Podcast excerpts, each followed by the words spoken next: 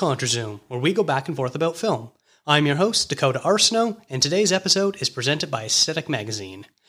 Over the last weekend, which was July 22nd to the 26th, was this year's Comic Con. And due to the coronavirus, it meant that they could not hold the giant convention in San Diego in Hall H, I believe it's called, that they normally do. So they pivoted and decided to do an online version called Comic Con at Home, where almost everything was on YouTube for people to access for free, which was brand new for people that are fans of all things geek and to discuss this year's Comic Con and the fact that we kind of by vicariously get to go to it. Uh, I've got Sammy Felchenfeld joining me again. Sammy, thank you so much.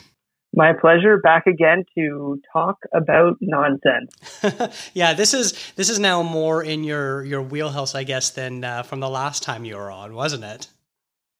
Yeah, I had to do less research. I will say that. yeah, you you normally are pretty on top of your uh, geek centric news. So I imagine even when Comic Con is not free for us to view, you are probably kind of keeping tabs on the the bigger news stories that were coming out and the things that were de- debuting. Would you say that's accurate?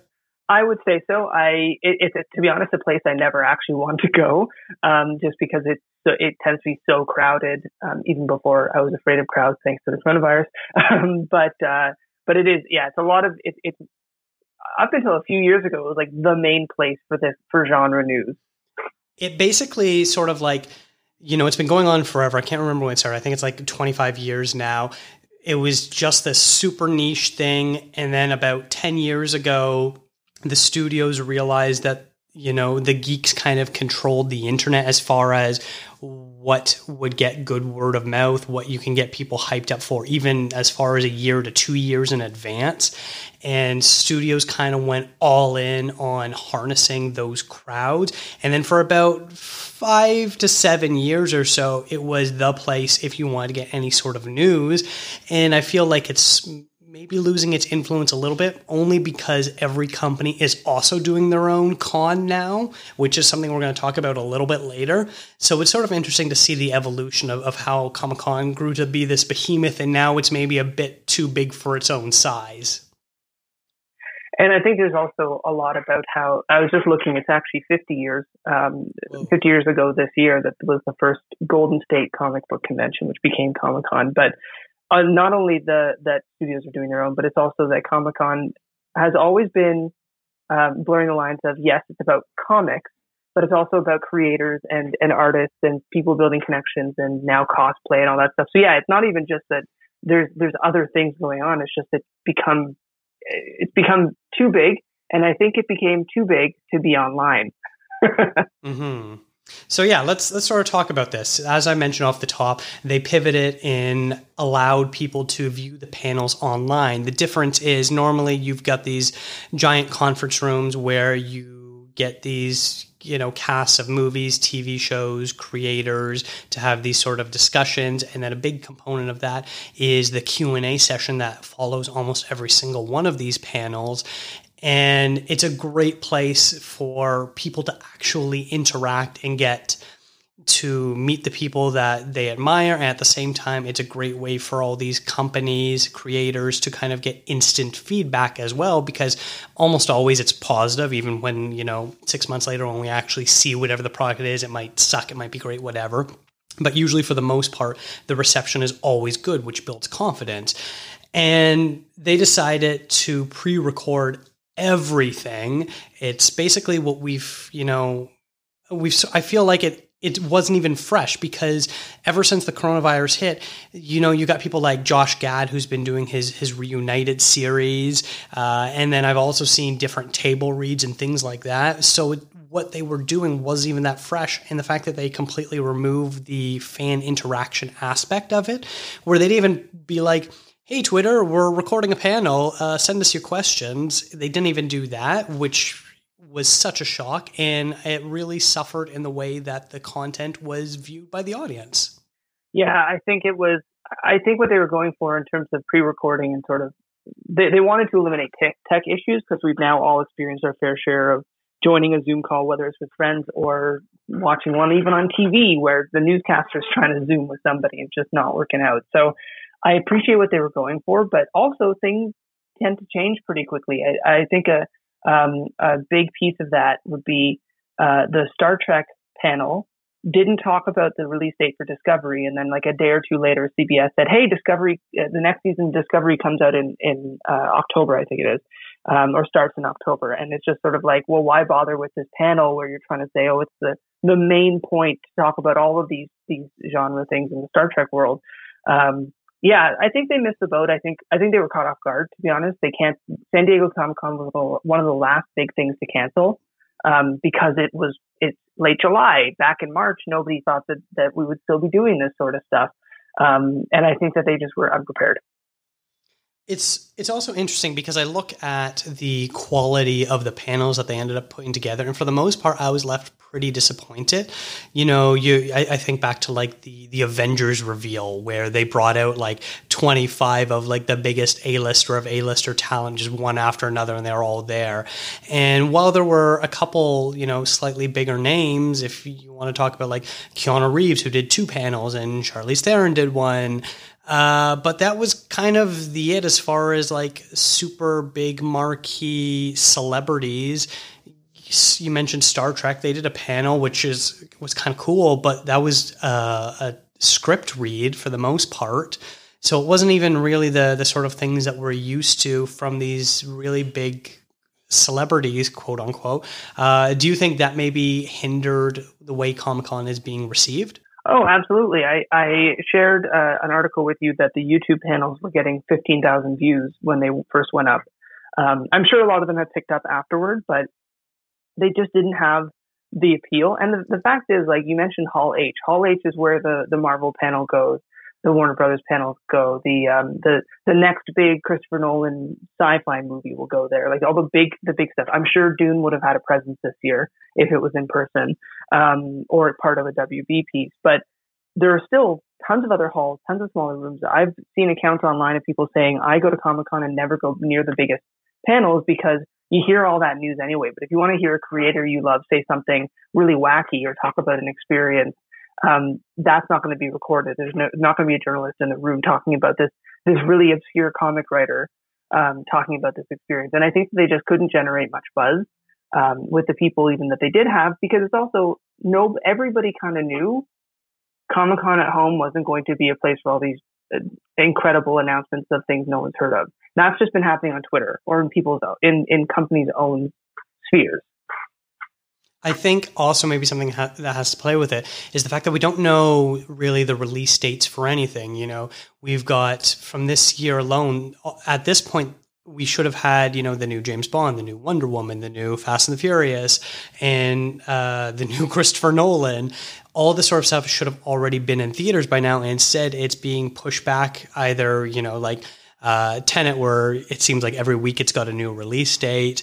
Um, and a few other movies where they're like, yeah, it's going to be in the fall, it's going to be in the winter, but they've also straight up pushed movies back until 2021. We right from the get go, Fast and the Furious uh, pushed them way back then, and I know Wonder Woman doesn't have a release date, but it'd be crazy to think that it's not going to come out until next year as well.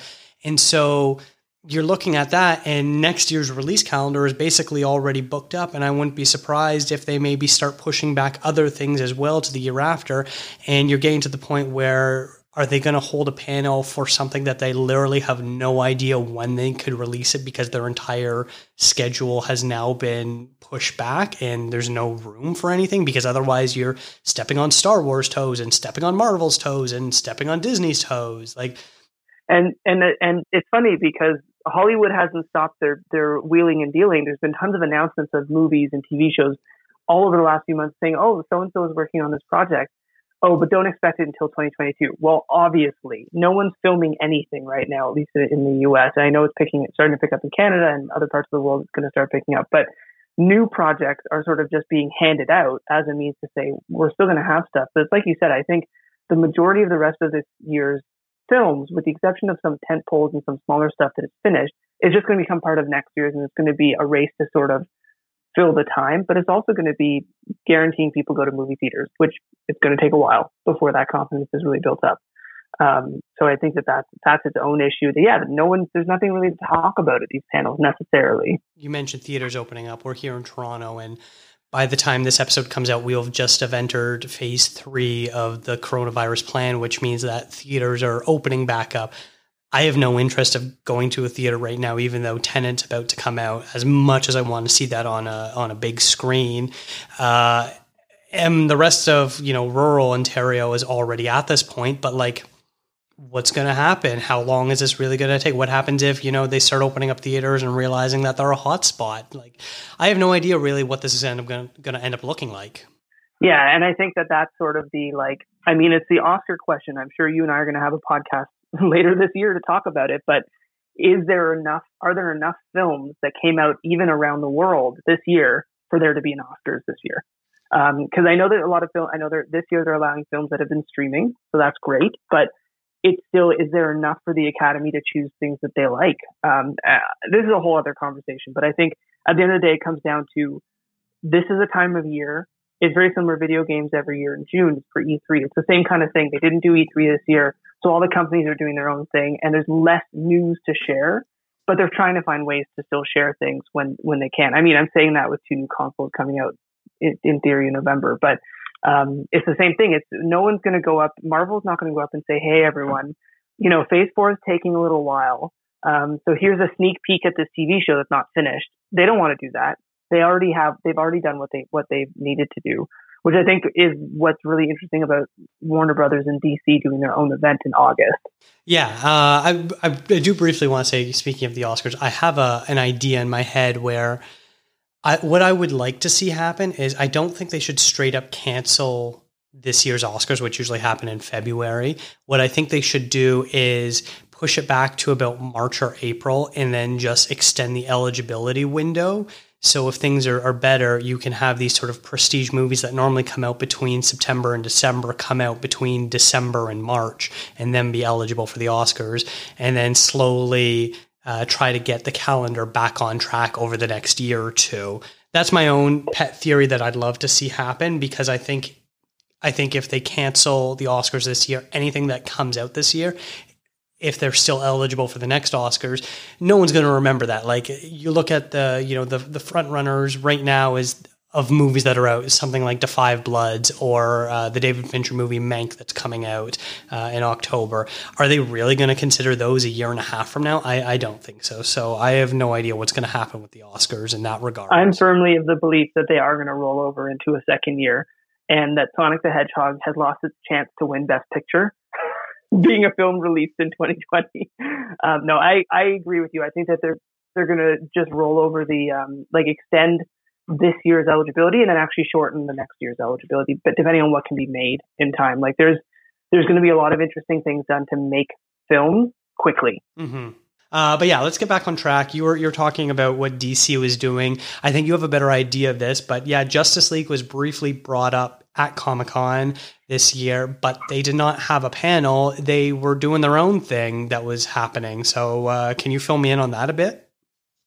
Yeah. So, well before, like very early on, Warner Brothers basically said, you know, we're going to do our own, um, we're going to do our own event called DC Fandom. There's that's August 22nd. It's a digital free event probably also likely pre-recorded pieces, but it's going to be everything in the DC sphere. So DC Universe, their own series, HBO Max series, the comic books, the crossovers, and of course the movies. And most importantly of that is Zack Snyder's recut of his footage from from uh, Justice League. But what's really interesting about his work, what he shared, uh, Zack Snyder shared over Comic Con, um, it was not a Comic Con panel. It was something else that just took place at the same time as Comic Con. So it just got wrapped up in the news of Comic Con. Um, and it looked like also a pre-recorded um, webinar uh, or pre- webinar, pre-recorded um, uh, Zoom call that was then loaded at a certain time.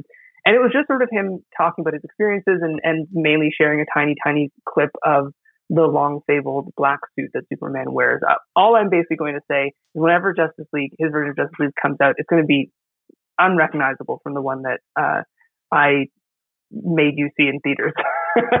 yeah, um, but but uh, the biggest thing about fandom, and this is what other companies are, are going to, it's, it's sort of like what Disney does with D23, except um, D23 is an in-person event and there's all these other components to it. And they, they did, Marvel last year had some announcements at Comic Con and some announcements at, um, at uh, D23. Whereas I think WB and a few other companies are probably going to take this approach and just say, oh, tune in from 2 p.m. to 7 p.m. on uh, such and such day for, for some, for some great stuff about our properties, um, which could, could, but not necessarily will, but could um, spell a bit of a death knell for Comic Con. Yeah, that's going to be curious to see. Speaking of the Snyder Cut, I'm really not looking forward to this. This was a bad movie, not because Snyder left the project due to unfortunate circumstances and it was a bad edit. No, this was a bad movie because it had a terrible script, terrible villains, and they rushed through the character development. Having a, a two plus hour movie be extended to four hours is not going to magically make this on par with basically anything that the MCU has released. Well, consider yourself losing a bunch of subscribers who are probably super fans. I'm just kidding. Um, yeah, I, I think it's uh, it'll be really interesting because it. What I will say about it is it's a project that can be done in quarantine. Maybe not necessarily quickly, but the visual effects, the re-editing, all those pieces could technically be done in people's work from home setups if they have those kinds of setups. So I think we're going to see a, see and hear a lot about it. Um, apparently, there's hours and hours and hours of pretty pretty much edited and like properly um, properly kind of color balance and stuff footage that was just completely cut. Some of it was deleted scenes, some of it wasn't. So it's just one of those projects that there's because this is already a four year old movie, three year old movie. There's so much out there that it's going to just consume the news cycle. But I will hold my judgment on seeing it, um, and I will not force you to watch it with me this time.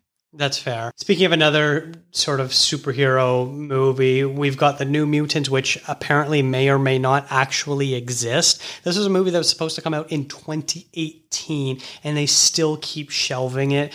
And now it is going to get like a dual VOD and theater release later this summer, early fall. Like, oh, this ship has sailed on this movie. Do you know what mutants are?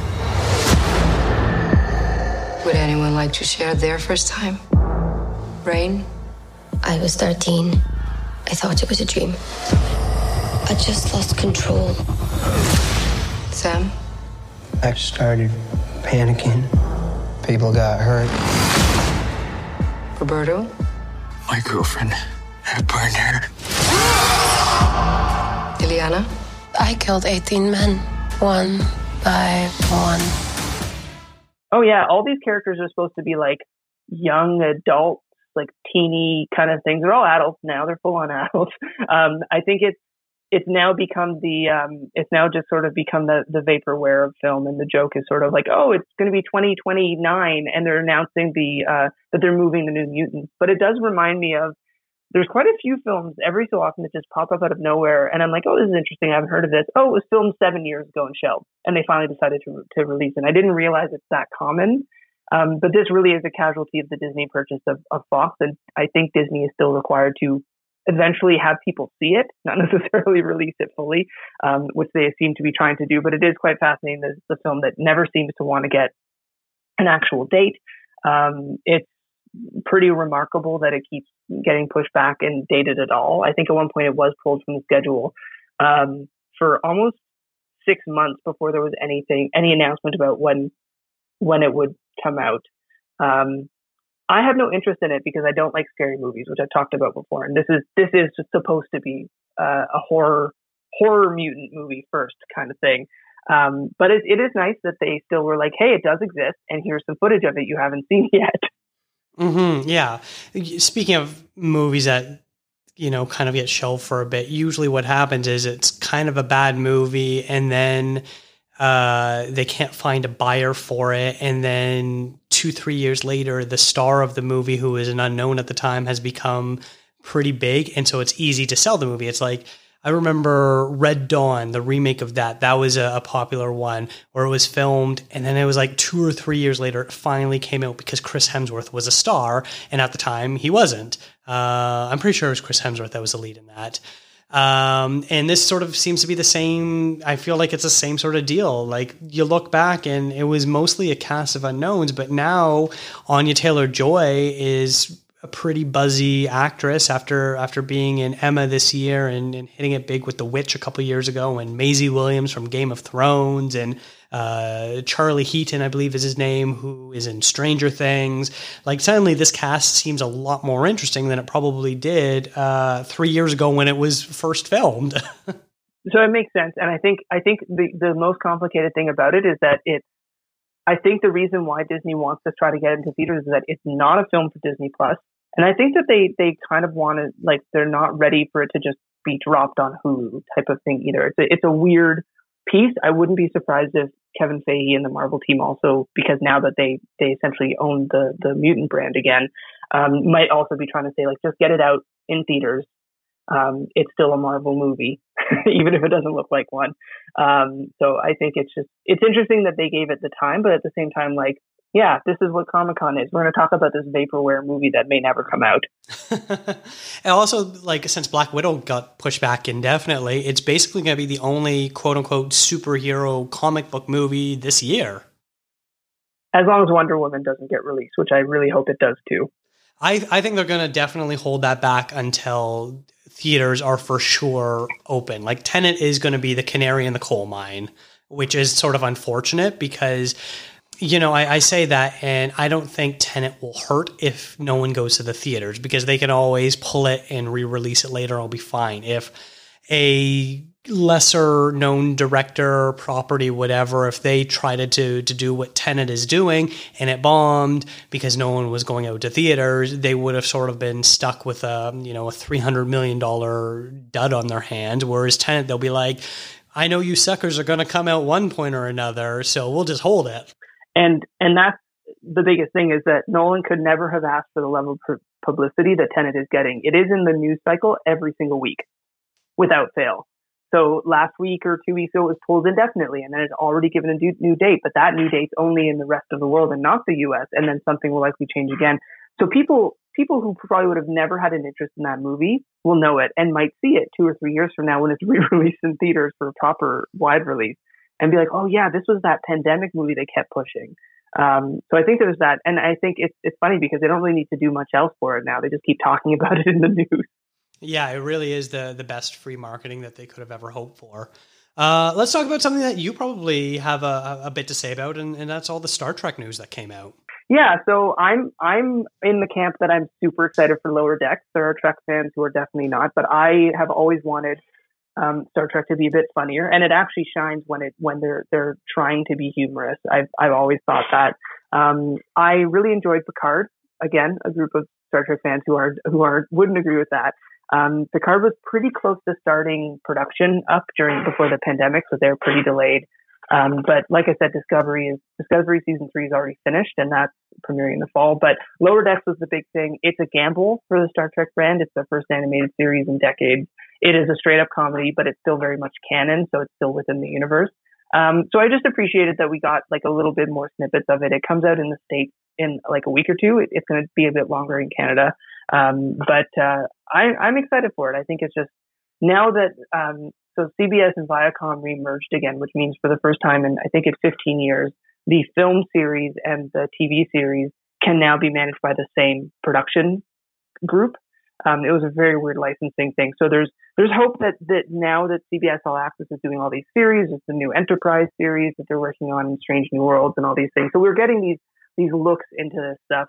Um, and they've they've been sort of a mainstay of Comic Con, uh, not necessarily Hall H until more recently, if I remember correctly, but they've been a mainstay of Comic Con for a long time. And it was the first time we ever saw what the Discovery looked like, and the first time we met the, the cast of that show and all these different things. Um, so I think that they felt that Lower Decks was kind of low stakes enough, which it, to be honest, it kind of is, um, that they could still do something at Comic Con, and I'm I'm jazzed about it. Yeah, I watched the opening scene that they showed, and it's hilarious. It's sort of the, the premise of it actually kind of reminds me a little bit of the vein of Futurama in the sense of oh yeah very yeah where they're gonna like really lean hardcore into the the geekdom where it might not be for everyone but this definitely seems like it's probably gonna be a more I don't want to say family friendly, kid friendly type of show because it, I don't think it will be fully that, but more so than than Futurama, which could be a little bit more edgy at times. But I watched that that opening clip and it was pretty funny, and I like the voice cast that they have assembled for it, so it's really interesting. And the idea of pissing off uh, trekkers is, uh, or should I say Trekkies, if I really want to piss them off, uh, is something that like uh, I'm all for. Oh yeah, we're very ripe for the taking. Don't worry. Um, it's um, it is funny because the one of the things I did did hear about through all this was that the creator of the show explicitly said, "I will not make this show. Like I don't want to make this show for you unless it's canon. Like it has to be in the universe. It's set shortly after the last film that had um, the Picard crew in it, which was called Nemesis. Which, if you really want to piss, piss off Trek fans, tell them Nemesis was the best movie, which it's not. Um, but yeah, so I think it's it's a it's going to be it just it it has its place. And speaking of whether it's kid friendly, Star Trek, there's also Star Trek Prodigy that's coming on Nickelodeon, and that's specifically a Trek series for kids, which is a lot more in line with the old um, uh, the animated series, which was way way back after the original series got canceled. They did, an, I think it was only one season of the animated series for Star Trek, which was also a bit more kid kid oriented. Um, which really Star Trek is for families, it's not just for for adults. Um, I'm also just going to piss off more people with that now too. So um, why don't we move away from Star Trek before we have people sending us emails? Headline: Sammy Felchenfeld says Star Trek is a kid show. Just wait till you hear what I have to say about Doctor Who. Ooh, that'd be a fun group. Uh, yep. I haven't gotten any hate mail yet for this show, but uh, I've I have a feeling that they'd probably be the first ones to send me something. Um, Just you wait. uh, probably like I said earlier, that the probably the biggest celebrity involved was Keanu Reeves, and they did a Bill and Ted uh, little thing, and they premiered a new trailer for it. And as someone that didn't grow up watching the Bill and Ted movies, I pretty much have almost no interest in this new one. And I watched the trailer just before recording this, and I was like, uh, okay. Like I like Keanu Reeves enough as an actor. I think if he has the right role and the right director and the tone is right, he's someone that could be very polarizing. I know right now he's kind of in a bit of a renaissance where everyone loves everything he does, but for the most part, he's still not the greatest actor, but he still is a very good actor in the right situation. And watching this trailer, I look like he couldn't care less about being in this. When your wives suggested couples therapy, do you think that this is what they had in mind? Definitely. I mean, we're a couple of couples, right? Bill, Ted, enough of the delusions. You didn't time travel, and you didn't go to heaven and hell. Here's a real idea for you be role models to your daughters, get real jobs. Uh, but that's his character. I, I also didn't grow up with the movies. I I enjoyed them, and that's it. And it's the same thing. I'm not super jazzed about it. Um, but what's funny is that this is another example of vaporware. They've been trying to make this for like 15 years or more. Um, and I think it was just kind of okay. The time finally came. It's almost like the Independence Day sequel that that we all forget existed, which I actually thought was very entertaining, if if terrible. Um, but it's one of those things that somebody had an idea and that person had money and they kept trying to make it happen until it did. Um, and that's all I'll say about that movie. Yeah, there there really isn't much to say. I know I know people are, especially the internet, are very jazzed about this and, excited about it because I feel like the hype machine's been going overload for almost a year now, where every you know on set picture that got released and teaser poster that came out and all this sort of stuff and because I didn't grow up with it, I just I, I don't really care. Um, yeah, so I, I, guess I don't really have anything else to say about it as well. Uh, I didn't get a chance to see it. I really wanted to, but Charlize Theron hosted a panel where she kind of talked about her evolution of her career and talked about how she's basically become one of the best action stars in, in the last decade. And, you know, I'm all for that because her movies have been really solid. I watched The Old Guard, the new Netflix movie uh, about a week ago. It's okay. It's it's fairly solid. The plot so so, but Charlize Theron once again turns in a fantastic performance and some great action sequences. And she's been doing this for for a while now, between you know Mad Max, Fury Road, and Atomic Blonde. And I'm sure I'm forgetting some some other some actiony things that she's done, but she's kind of made a nice little career niche, sort of in the way Liam Neeson reinvented himself as well as a late career action star for a while. Oh yeah, I think that she's. Um, don't call Charlize Theron late late career. How dare no, you? I, I know they're, they're completely just, different things. I know, no, I'm just kidding. But yeah, it's true. It's, she's she sort of had her. She has had multiple careers because she did have sort of the mid 2000s version of her. Um, she was in Monster. She was in The Italian Job. My one of my favorite roles of hers was in Arrested Development. Mr. F. as Rita. Um, but that's like 15 plus years ago. And you're right. She sort of just come back around and, and she was in The Fate of the Furious, which I have not seen, but I'm sure she was amazing despite her ridiculous character. Um, and I actually really like the old guard. Um, I thought it was, the music was ridiculous, but I thought the rest of it was quite good. Um, and for an action movie, it was a little bit more kind of, there was a bit more, um, emotion than I would have expected, which I also appreciate. Um, but she she really was a linchpin, and I think that that she's very aware of her role in that, and that she also sees herself hopefully being kind of in this role for for a long time, being able to kind of fill in those actiony pieces. And also, it just looks like being in an action movie is so much fun compared to some other things that people make. Mm-hmm. Yeah, because we've sort of been subject to seeing older men still doing the action movies when they clearly are sort of hobbling along. I'm thinking, you know, the last couple action movies that Liam Neeson made before he was like, oh, I should probably give this up. But we've been doing this for years. Like you look at some of the Bond movies when Connery was older and, and Roger Moore and all that sort of stuff. And there's never really been this place for women because, you know, we're, we're lucky to get one female centric action movie a year sort of thing, if that. And they were never really good and they never really did that well at the box office. And then Charlize Theron has kind of come in and filled this niche of being what's typically been sort of typecast action females, whether it's like the Michelle Rodriguez or, or, people people like that, where she brings this acting pedigree, where she's got the Oscar and she can still do the serious stuff and she can do the funny stuff as well, but then also do this really great action stuff. I, I, I, read a bit of a review of her panel, and she talked about being on the Italian Job set. Uh, which is a movie I'm only so so on. The original I, I do enjoy a bit more. And she talked about how she had to do an extra, I think it was like four five weeks of stunt driving training compared to her male co-stars.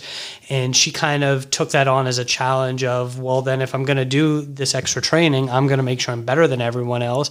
And she recalled a story where she did a, a stunt and mark Wahlberg also had to do a stunt and he got out of the car and started puking and she one upped him and did the stunt even better and it was looked better on film and everything like that. And she sort of maintained this presence of i'm going to do what any of the guys can do, but I'm going to do it better. Yeah, and I think that there just needs to be more of that. Um, I think that she she's to be honest, when I'm, I'm, looking at her her Wikipedia film list, she's been doing action films kind of from the, the beginning of her career too. Like she was in Aeon Flux, horrible, very entertaining, um, and she was also in Hancock. Additionally, not great, but very very entertaining. Um, and those are those are very heavy action roles. It, it turns out. Um, so I think that she's kind of had that that in her all along. And, and yeah, just like you said, it's probably it, whether it was started at the Italian job being early, early in her career, or whether she was just like, no, this looks like this looks like fun. I'm going to do this. I want to do this. Mm-hmm. Yeah, she isn't one for being typecast, which is really nice. Now let's talk about Snow White and the Huntsman. I'm just kidding. Oh God. speaking of speaking of being typecast for her, that's just a role that she seemed to eat every piece of scenery. We can move on. yeah, yeah. Um, I'll briefly talk about. I watched a, a, really interesting panel called "Horror is Queer." It uh, it featured some some really big name in the horror community that are also queer creators, in including uh, Bryan Fuller, who is the creator of the Hannibal TV show, and um, I think his name is Brian Mancini, who is the creator of the Chucky comic book and is a producer on all the the Chucky movies, and then there was uh, Lachlan Watson, who uh, she's on the Chilling Adventures of Sabrina, and they had a, a, podcast host there. I can't remember what the name of that show was, but it was just very interesting, sort of talking about the history of uh, queer identities in horror cinema as a way that they were queer people were originally portrayed as the villains just because they were queer, and how they've sort of grown to uh, reclaim that title and what it means to be in, involved in this sort of uh, horror science fiction world and, and what sort of space they are wanting to occupy and how to make stories for themselves. And so it was just really interesting hearing all these really smart, intelligent people talk about their experiences and, and, and it be such a, a positive atmosphere for them. And it, and it is nice seeing more uh, queer stories being told in that medium as well. Sounds neat.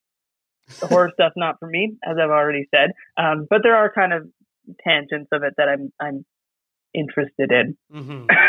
uh, I also watched the the What We Do in the Shadows panel because that's one of my favorite TV shows, and it was hilarious. Uh, one of the actors, Kayvan Novak, who plays Nandor, kept having technical difficulties, so he kept dropping out of the call. Uh, but he made up for it with a with a great one liner when he held up his cat to a screen, saying, "I, I turned myself into a cat with his uh, Nandor voice," which I loved. I've turned myself into a cat. Uh, do you watch that show? Perfect. Um, don't hate me, but no. But I I do know a lot about it, and it's it's definitely on my list. That's going to be keep growing until the end of time. It, it's it's I love it. I love the original movie. It's one of my favorite movies. And then I was hesitant to start the TV show, and I fell so in love with it. They did a great job of sort of keeping the same elements from the movie while also making it wholly unique in their own.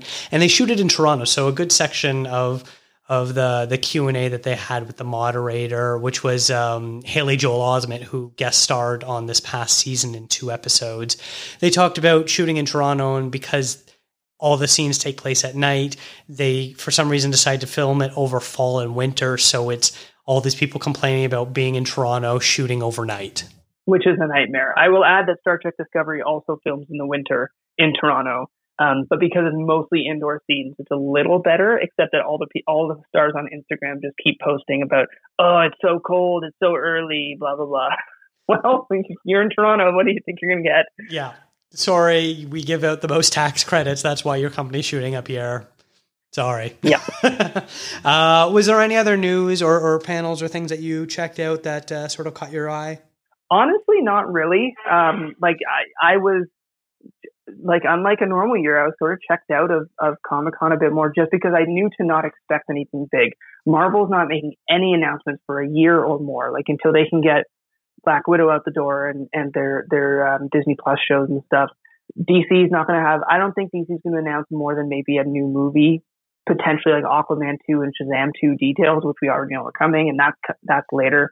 It's just a it's just been a weird time. Like if if a company has a really exciting thing to announce, they're just going to do it themselves. And I think that it's sort of like they, they can have a bit tighter control over how it's done. Um, I've been a lot more interested too in those kind of reunion type things. I watched the Scott Pilgrim um, uh, live read thing, which was incredible, which is not something that really would go at, at Comic Con. Although if it was in person, maybe it would have. Um, so yeah, nothing really stuck out to me. I mean, you shared a list with me and um, the right stuff I'm really excited for. I know it's finished. I just want them to release it so I can watch it. Um, but that's a, that's a pretty niche, like it, yes, it's a it's a space show, but it's a pretty niche kind of thing. Like not a lot of people are that maybe that as interested in it because there's been so much about NASA's early years that it's sort of like, okay, well, do we keep talking about the same topic? Every inch of the world has been picked over. This is my chance to be the first at something memorable. These guys all had their own specific kinds of adversity. Regular hours, home and time to see the kids. That's a desk job. I belong in space. I want to be the female Charles Lindbergh. But ultimately, all of them achieved their own version of success. Yeah, I'm really excited for the right stuff too. But you're right. It's it's based on a a movie that came out 30 plus years ago. Uh, I'm actually currently reading a book that sort of charts the entire history of the NASA space program. And so they spend a lot of time on the Mercury 7 flight. And it seems like every season is going to be based on a different mission. So the Mercury 7 is probably going to be the whole first season. And then afterwards, I think they call themselves like the Mercury 11. And then they change to the Apollo missions and all this sort of stuff. So it's going to be interesting to sort of see where they go. But yeah, focusing on these early NASA stuff is, is going to be curious considering I, I guess it's good that people don't know much as much about it, so it's gonna fill people in on some blind spots. But you think if you're gonna do a space TV show, the Apollo missions would be where you would want to start because that's where more of the interest sort of laid. And especially since most of these early space missions, they're not going to the moon, they're not they're basically just doing an orbit around the Earth once and then coming back down for the first several flights that they were doing it.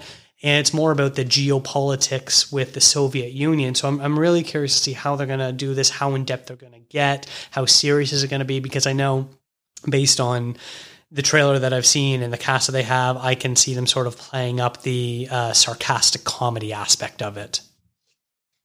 Yeah, I mean, it can go in multiple ways, and I'm not like I'm, I'm not dissing it. Like it's something I'm looking forward to. It's something that wouldn't really fit the Disney Plus profile if National Geographic wasn't the company making the show. Um, but it's also just like, yeah, there's there's there's a lot more frontiers of science fiction outside of like our own science history um, that I don't know. I think it's just it's going to be a while before we're hearing some really interesting new stuff. I think that's what I'm trying to say. Mm-hmm. Yeah, I think that's fair. Uh, you talked about you know other companies, especially Disney, doing their own thing. And the fact that now Disney owns just about everything between Star Wars and Marvel and I'm forgetting the Fox stuff now. Basically, everything is under the Disney banner. I wouldn't be surprised if, if D23 becomes the, the preeminent convention going forward, especially with the way that Comic Con sort of stumbled this year. Oh yeah, I, I can see that happening. I can see FanDome being a renewing thing at, Warner Brothers. I don't know what movies Universal has coming up, but I'm sure they have stuff to talk about too. I think yeah, it's just going to become people are going to sort of choose Comic Cons as as they are not going away. There's a room for for the the place to buy merch, people to buy merch, and um, for people to meet creators they like, and actual comic and like writing components of it too. It's just more of this this big kind of like it's almost like upfront but for film um, is just going to find his new home somewhere else. Uh, yeah, I think uh, we sort of covered all the big news and, and what we thought about it. Do you have any any final thoughts about uh, the weekend? Um, honestly, no. I, to be honest, it was a little bit of a letdown overall. I think we we have no shortage of of uh, content to consume of people on Zoom calls, so that's not going to go away. Um, but I, I still keep an eye on all the blogs to see if there's some little exciting tidbit that comes out. This is something not Comic Con related. I'm just really excited about. Is they're making a live action Magic School Bus movie, mm. which maybe we'll see at Comic Con in a couple years when it's finally ready to, to be talked about. I would consider it genre. It's mostly science fiction and a lot of magic. Um, but yeah, I think it was just not. It was not the Comic Con I know, and I think it may never be again. Yes, I, I think you're right. Uh, so yeah, I think that sort of wraps up our Comic Con at home review discussion sort of thing. Uh, Sammy, thank you so much for for joining me. My pleasure as always. ContraZoom is presented by Aesthetic Magazine. I'd like to thank Eric and Kevin Smale for the theme music and Stephanie Pryor for the logo design. Follow the show on Instagram, Twitter, and Facebook at ContraZoom Pod. What did you think of Comic Con? Did you have any favorite panels? Are we completely wrong about everything? Send me an email, contrazoompod at gmail.com, and I will feature it on a future episode. It would also be a great help if you could rate and review the show wherever you listen to podcasts, as that will help us grow and find new listeners.